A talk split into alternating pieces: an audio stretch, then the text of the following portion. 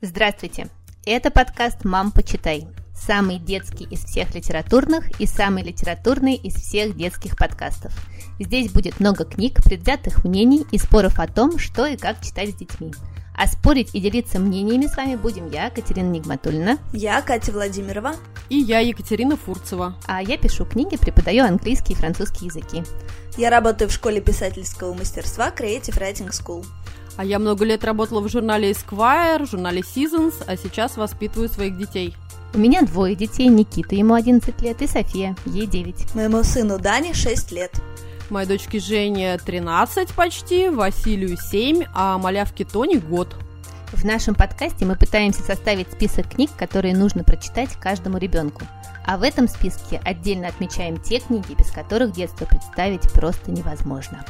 Сегодня у нас в гостях Сергей Карпов и Наташа Платонова, сооснователи независимого детского книжного «Маршак». Наташа – документальный фотограф, а в прошлом работала учителем русского языка и литературы. Сергей – документальный фотограф, оператор, продюсер и руководитель отдела специальных проектов портала «Такие дела». И сегодня мы поговорим о том, как же создать уникальный книжный магазин из любви к собственному ребенку. Ну и про многое другое, конечно. Слушайте, ребят, я вот в ноябре была в Эдинбурге, и, конечно, в любой книжной, когда заходишь, первую книжку, которую вы видите там, это книга шотландца Шона Байтла «Дневник книготорговца». И вот она начинается такими словами, цитатой из Оруэлла «Хотел бы я быть книготорговцем по профессии?» В общем, несмотря на доброту ко мне со стороны работодателя и счастливые дни, которые я провел в магазине, нет. Отсюда наш первый вопрос. Как и почему вы стали книготорговцами детских книг? По глупости.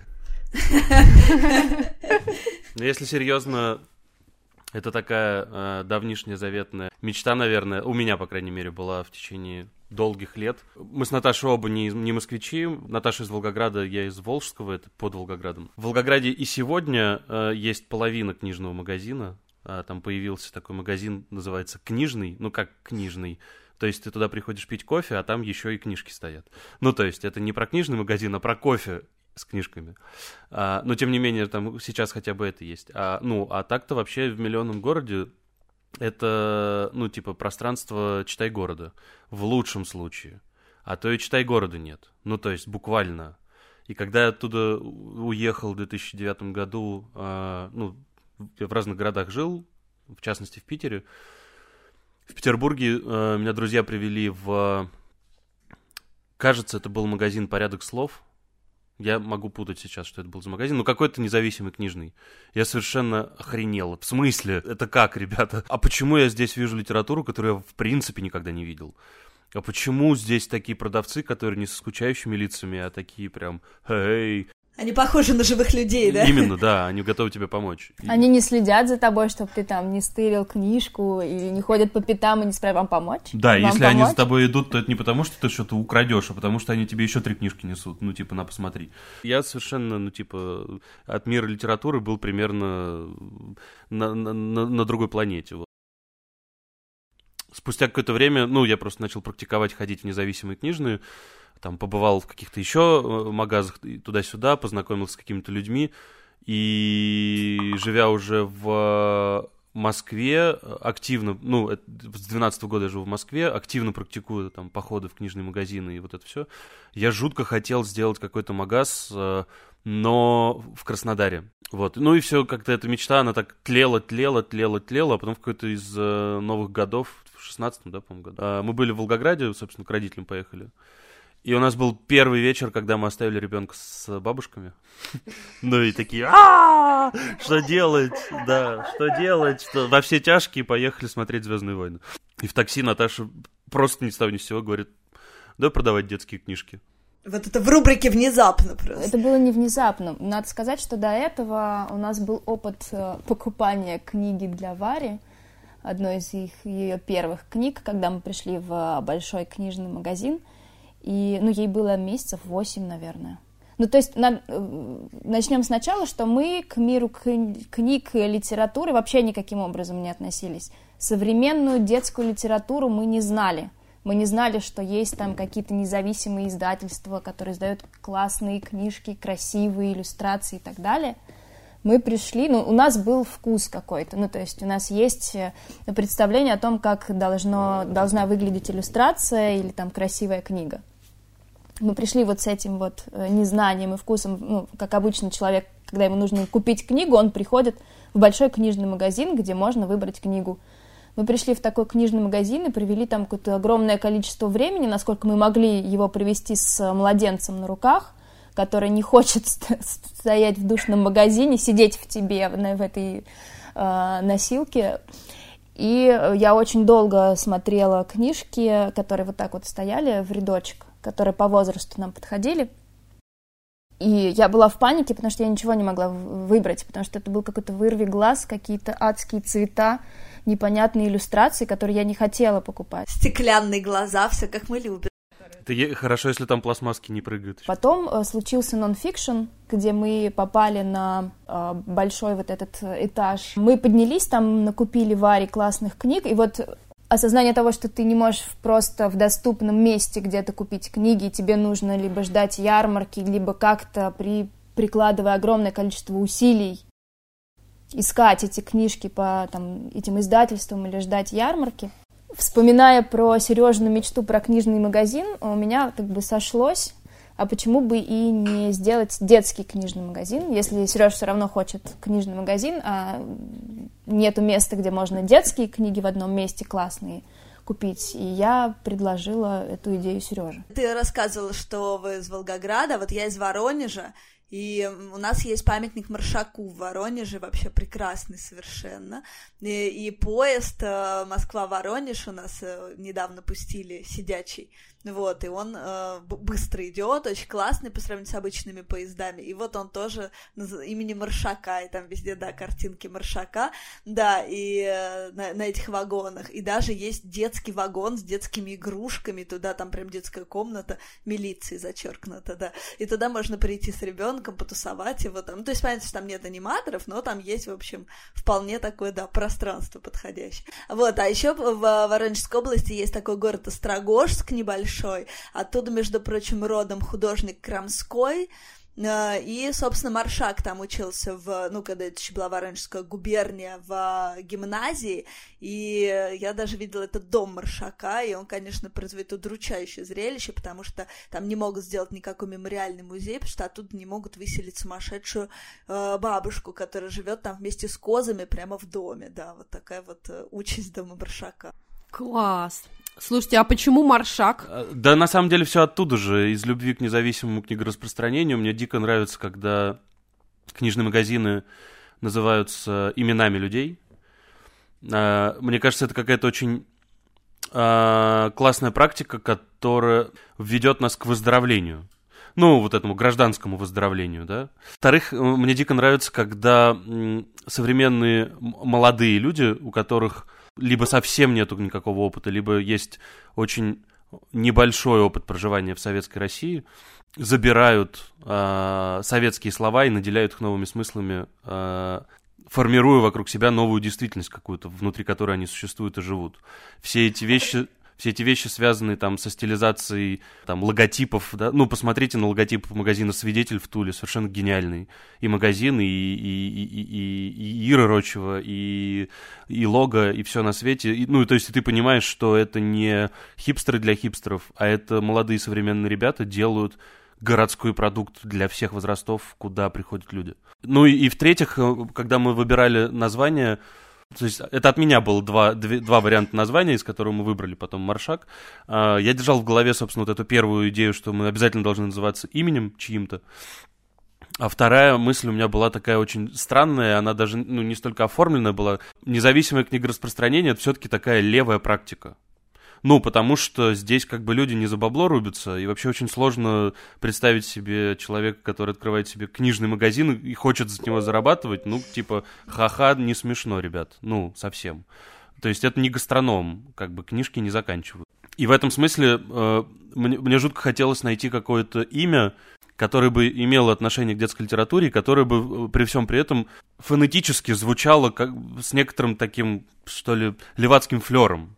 Понятно, в голову пришли два имени Барто и Маршак, но мы подумали, что есть группа Барто, И, наверное, будет странно называть магазин бар... Не знаю, почему мы так подумали, хотя группа Маршак тоже есть. Не, Маршак, безусловно, великий. И можно почитать а, а, мемуары Познера, в которых он рассказывает, как служил а, у него секретарем литературным. Да, у Маршака, и это правда, но он, конечно, совершенно гениальный и переводчик, и как бы, да, вообще критик, и вообще литературный человек. Открылся совершенно другой Маршак, э, который не э, няшный детский писатель, а который, в частности, правозащитник, который, в частности, большой поэт, причем взрослый поэт. Вот эта мысль того, что нужно дополнять, наполнять старые слова новыми смыслами для того, чтобы наделять их собой и превращать их в свое наследие, чтобы, ну, бороться с вот этой энтропией культуры, когда мы там за, за полтора столетия четырежды отменили свое наследие, невозможно существовать в такой стране. Ну, то есть, вот там за 30 лет постсоветской России уже, come on, хватит уже хаять советскую Россию, давайте уже в конце концов примем от начала и до конца, что там, да, Самуил Маршак — это мое наследие, ровно такое же, как, не знаю, группа «Психея» — мое наследие. Знаешь, что хотела спросить? Вот вообще э, профессия книго книготорговца звучит ну, очень романтично. Вот я когда читала как раз э, книгу Шона Байтела, конечно, несмотря на все вот эти вот злоключения, жутких каких-то клиентов, которые достают и разносят весь его магазин, а, странных продавцов, которые у него работают, есть такое вот ощущение романтизма, которое окружает эту профессию. Вот расскажите нам, пожалуйста, в чем э, ваша самая большая радость от э, вашего дела, а в чем самая большая боль работы книготорговцем в России, в Москве? Самая большая боль — это долги. А, для тех, кто думает, что а, мы там зарабатываем миллиончики и грузим их в автомобили, это на самом деле все не так. А, у нас огромная куча долгов, мы пытаемся выйти хоть в какой-то заработок и хоть как-то держаться на плаву и не вкладывать огромное количество своих денег, потому что, ну, это так, так себе бизнес. Ну, по крайней мере, тот, который выстраиваем мы, и так как мы хотим это видеть, и так как мы хотим видеть наш магазин, он э, ну, так себе маржинальный.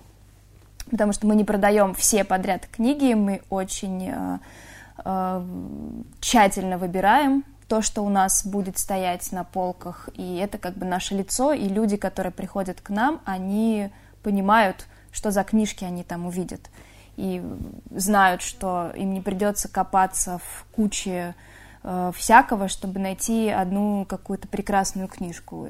Про самую большую боль, да, это вот э, наше финансовое положение, как бы это такая боль, боль из болей, потому что мы все время думаем про аренду, про то, где бы взять нам деньги, чтобы не уйти в глубокий минус, чтобы не быть там до должным всю свою оставшуюся жизнь.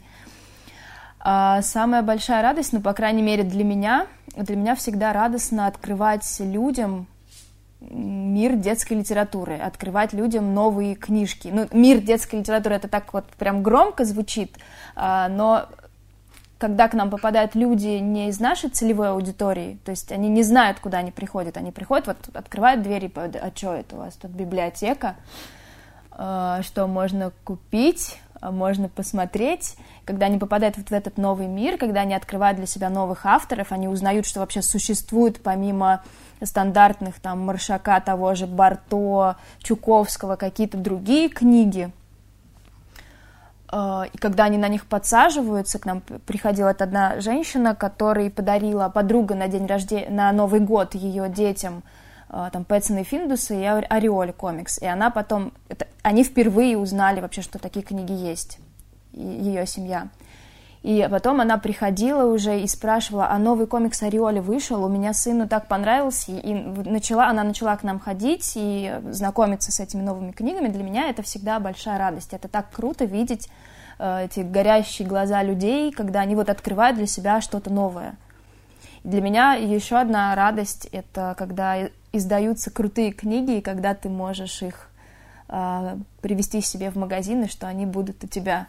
Ну, то есть я, когда просматриваю какие-то новинки, смотрю в издательствах, что выходит, и когда у тебя так эм, дыхание замирает, так, вот это классная какая книга, я хочу, чтобы она была. Ребята, а как вот с пандемией, да, дела? Потому что понятно, что сейчас вообще все в аду, все горят, но вот тем не менее люди на карантине стали больше читать или нет? С 28 марта по 21 апреля, 21 апреля мы запустили онлайн-магаз, у нас э, выручка была, ну, типа, 20 тысяч рублей за вот этот почти месяц. Ну, и, ну, ты понятно, что это катастрофа. А потом, когда мы открыли онлайн-магаз, за 10 дней работы онлайн-магаза с 21 по там, 30 число, мы продали книг больше, чем мы продаем книг за полмесяца. Ну, хоть что-то покупают, и это здорово, потому что, ну, очевидно, что любая там проданная книжка, любой рубль, который сейчас поступает, это всегда в копилку.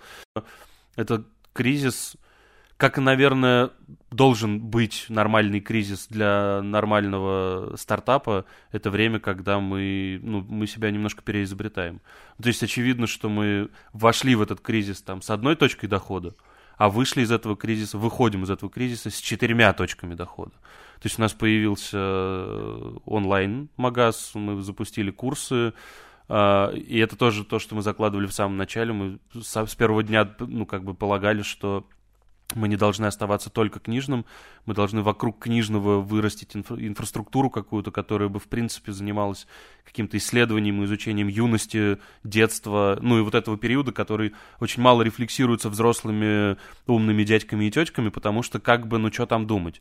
Ну, то есть, потому что как только ты рожаешь ребенка, у тебя есть ощущение, что ты попадаешь в мир абстракции. Ты приносишь из роддома червяка в простыне, кладешь его в кроватку, и что с этим делать? И вообще в современном большом мегаполисе родительство, вообще родители, это дико стигматизированное сообщество.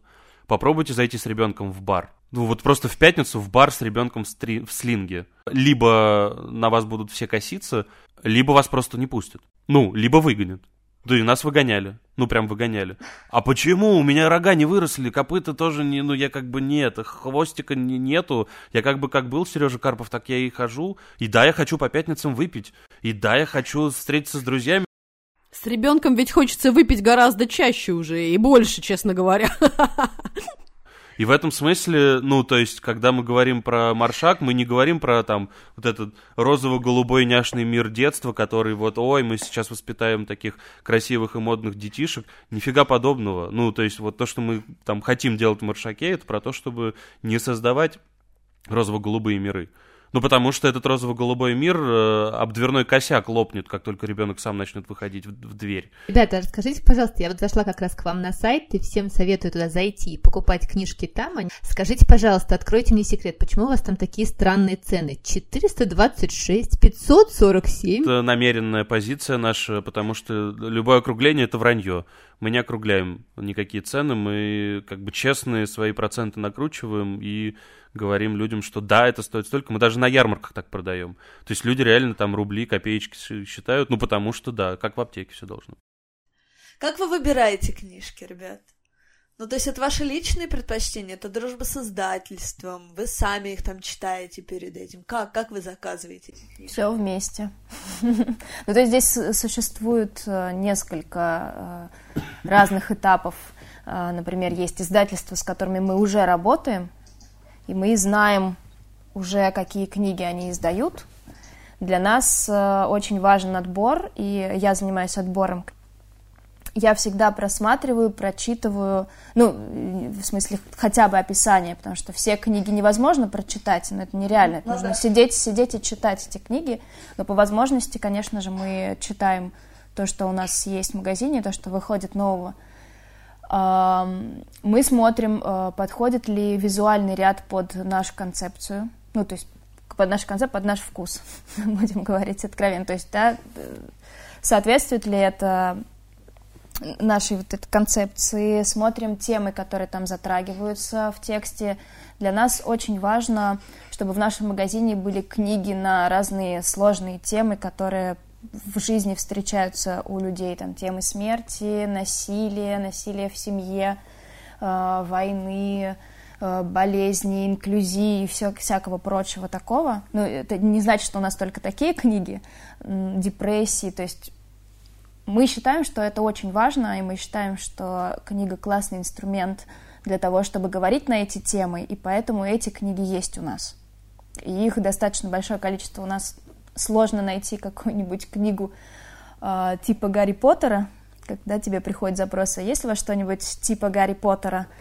Э, для нас это сложно, потому что большинство книг у нас э, супер таких каса... касающихся реальной жизни, реалий жизненных. То есть там с реальными героями.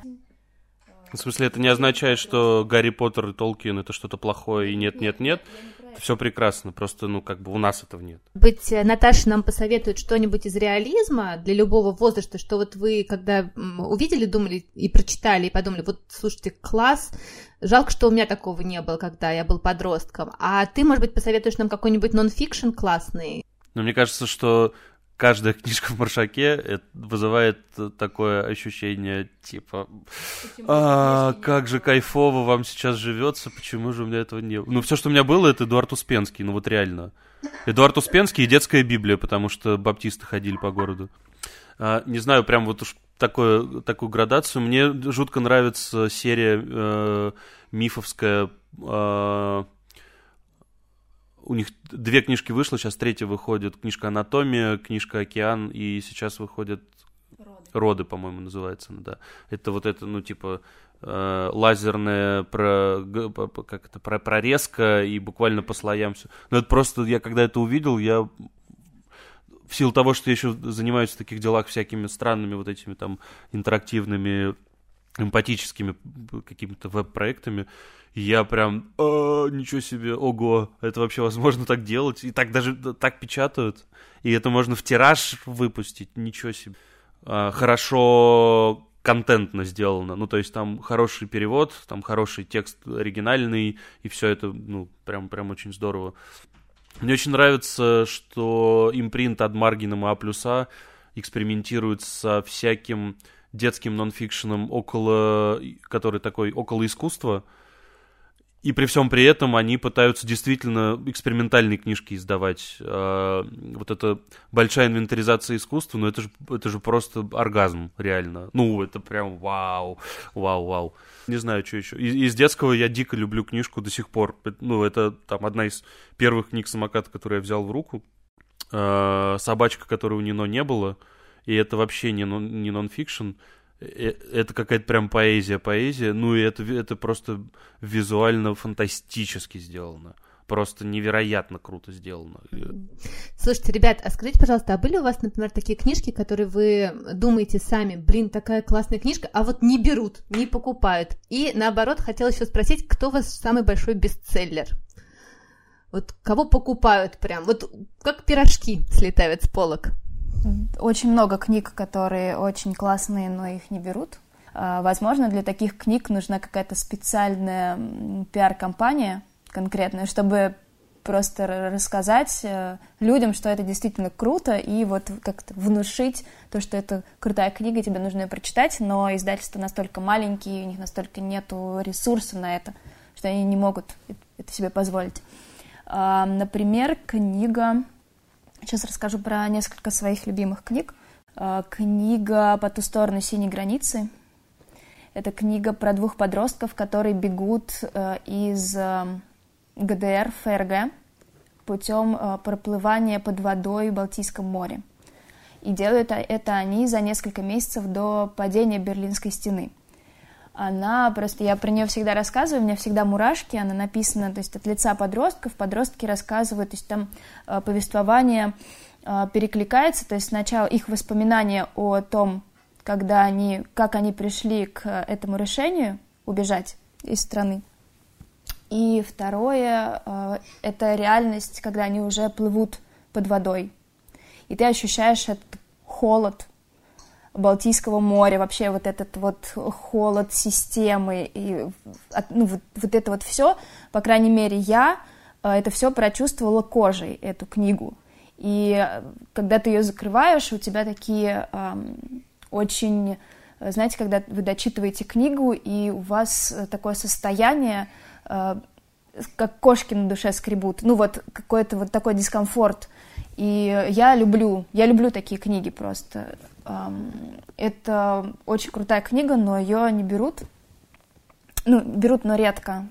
Только когда я начинаю про нее активно рассказывать. Вот, посмотрите. однажды мне сказали на ярмарке, когда я восторженно, я только прочитала эту книгу начала восторженно рассказывать, какая она крутая и вообще очень важная. И мне кажется, это супер важно, потому что те события, которые описаны в книге, они очень супер перекликаются с тем, что у нас сейчас происходит в нашей стране, хотя это ну, очень далекие события, но очень все похоже. Как там ребята приезжают в Берлин э, к Берлинской стене, потому что э, на западной стороне, в западном Берлине будет концерт прямо у стены, и как их там подавляют, э, избивая полицейские, чтобы ну, угнать там и подростки, и все в крови, их там арестовывают. Ну, круть, куча-куча всего. И э, с, как, с, с точки зрения познания и истории, исторических фактов, и вообще осознания то, что происход... это уже происходило, это происходит сейчас с нами, то же самое. То есть такая рефлексия. И я сказала женщине, вот она спрашивала, чтобы ей купить своему подростку, я сказала, вот какая крутая книга, она, чтобы он не должен знать про это. Ну, то есть эти события, зачем ему знать про ФРГ, там, ГДР, зачем ему это нужно? Я говорю, а, ну окей, возьмите тогда что-нибудь помягче. Еще есть прекрасная книга, я, когда а, мы начали делать маршак, я стала огромным фанатом графических романов-комиксов, а, особенно то, что издает Дима Яковлев в издательстве «Бум книга», потому что это вот полностью попадает в тему моих интересов. Я очень люблю вот это, что все, все документальное, э, биографичное, то, что из жизни людей, когда они хотят это все рассказать, отрефлексировать в каком-то формате. Неважно, это книга, фотопроект, фильм или что-то похожее, но вот сейчас мы говорим конкретно про комиксы. И есть прекраснейший комикс, который называется «Священная болезнь». Он просто абсолютно восхитительный. Про... Автор книги рассказывает про своего брата, про его детство и взросление, который болен эпилепсией.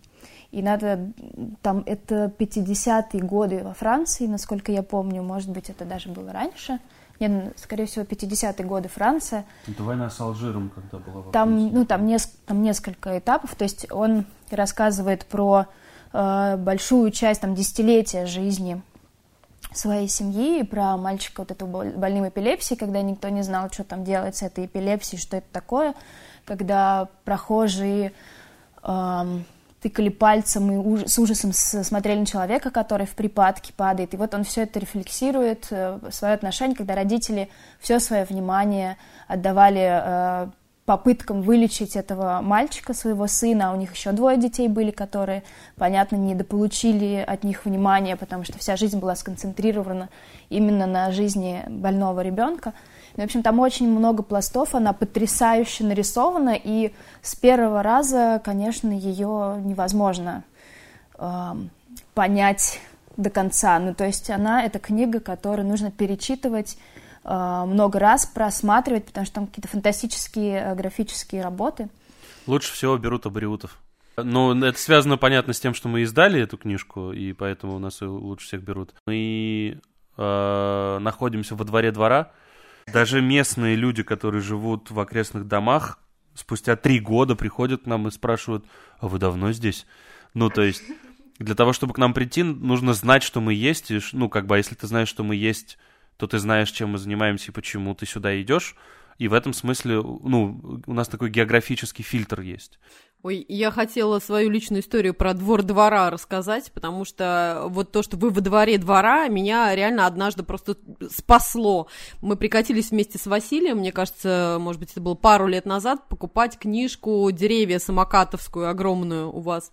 И пока я там стояла, что-то там на кассе расплачивалась, там, или, не помню, пароль вбивала или что-то, а Василий у меня такой мальчик с особенностями, и при этом, естественно, шеложопый пятилетний мальчик, и он буквально вот прям за секунду выскочил из вашего магазина магазина, и мне показалось, ну, прошло, наверное, секунд пять реально. Я выбежала за ним, и я понимаю, что его нигде нет. И вот вот это, наверное, одна из самых чудовищных вот эти пять секунд моей жизни, когда у меня просто там оборвалось, похолодело, а еще, по-моему, у вас там с левой стороны была какая-то огромная стройка какого-то там здания, и вот у меня за эти пять секунд пролетело все в голове, где, что, чего, и я понимаю, что Вася не ответит на вопрос, как его зовут, кто его мама, где, чего, И пока я там носилась, я увидела действительно, что это двор во дворе двора, двора, и Вася там спокойно качается на каких-то металлических воротах. И когда я вот до сих пор это вспоминаю, я понимаю, что это правда. Это 5 секунд, ну там, я не знаю, сколько, 10 секунд моей жизни, которые просто я испытала просто вот всю гамму чувств от ненависти,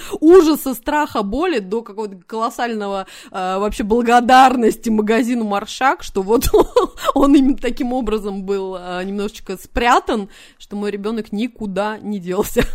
И мы, да, счастливые в итоге с книжкой выкатились, и уже, я надеюсь, Вася-то точно не помнит этого ужаса. Ребят, спасибо вам большое. Это был подкаст «Мам, почитай», и я, Екатерина Нигматульна. Я, Катя Владимирова. И я, Екатерина Фурцева. Мы будем рады, если вы подпишетесь на наш подкаст, поставите нам 5 звездочек везде, где вы нас слушаете, а еще напишите ваши комментарии. Мы все-все-все читаем. Задавайте нам вопросы, делитесь своим мнением и ходите в книжный маршак. До следующей недели. Пока. Пока. Пока.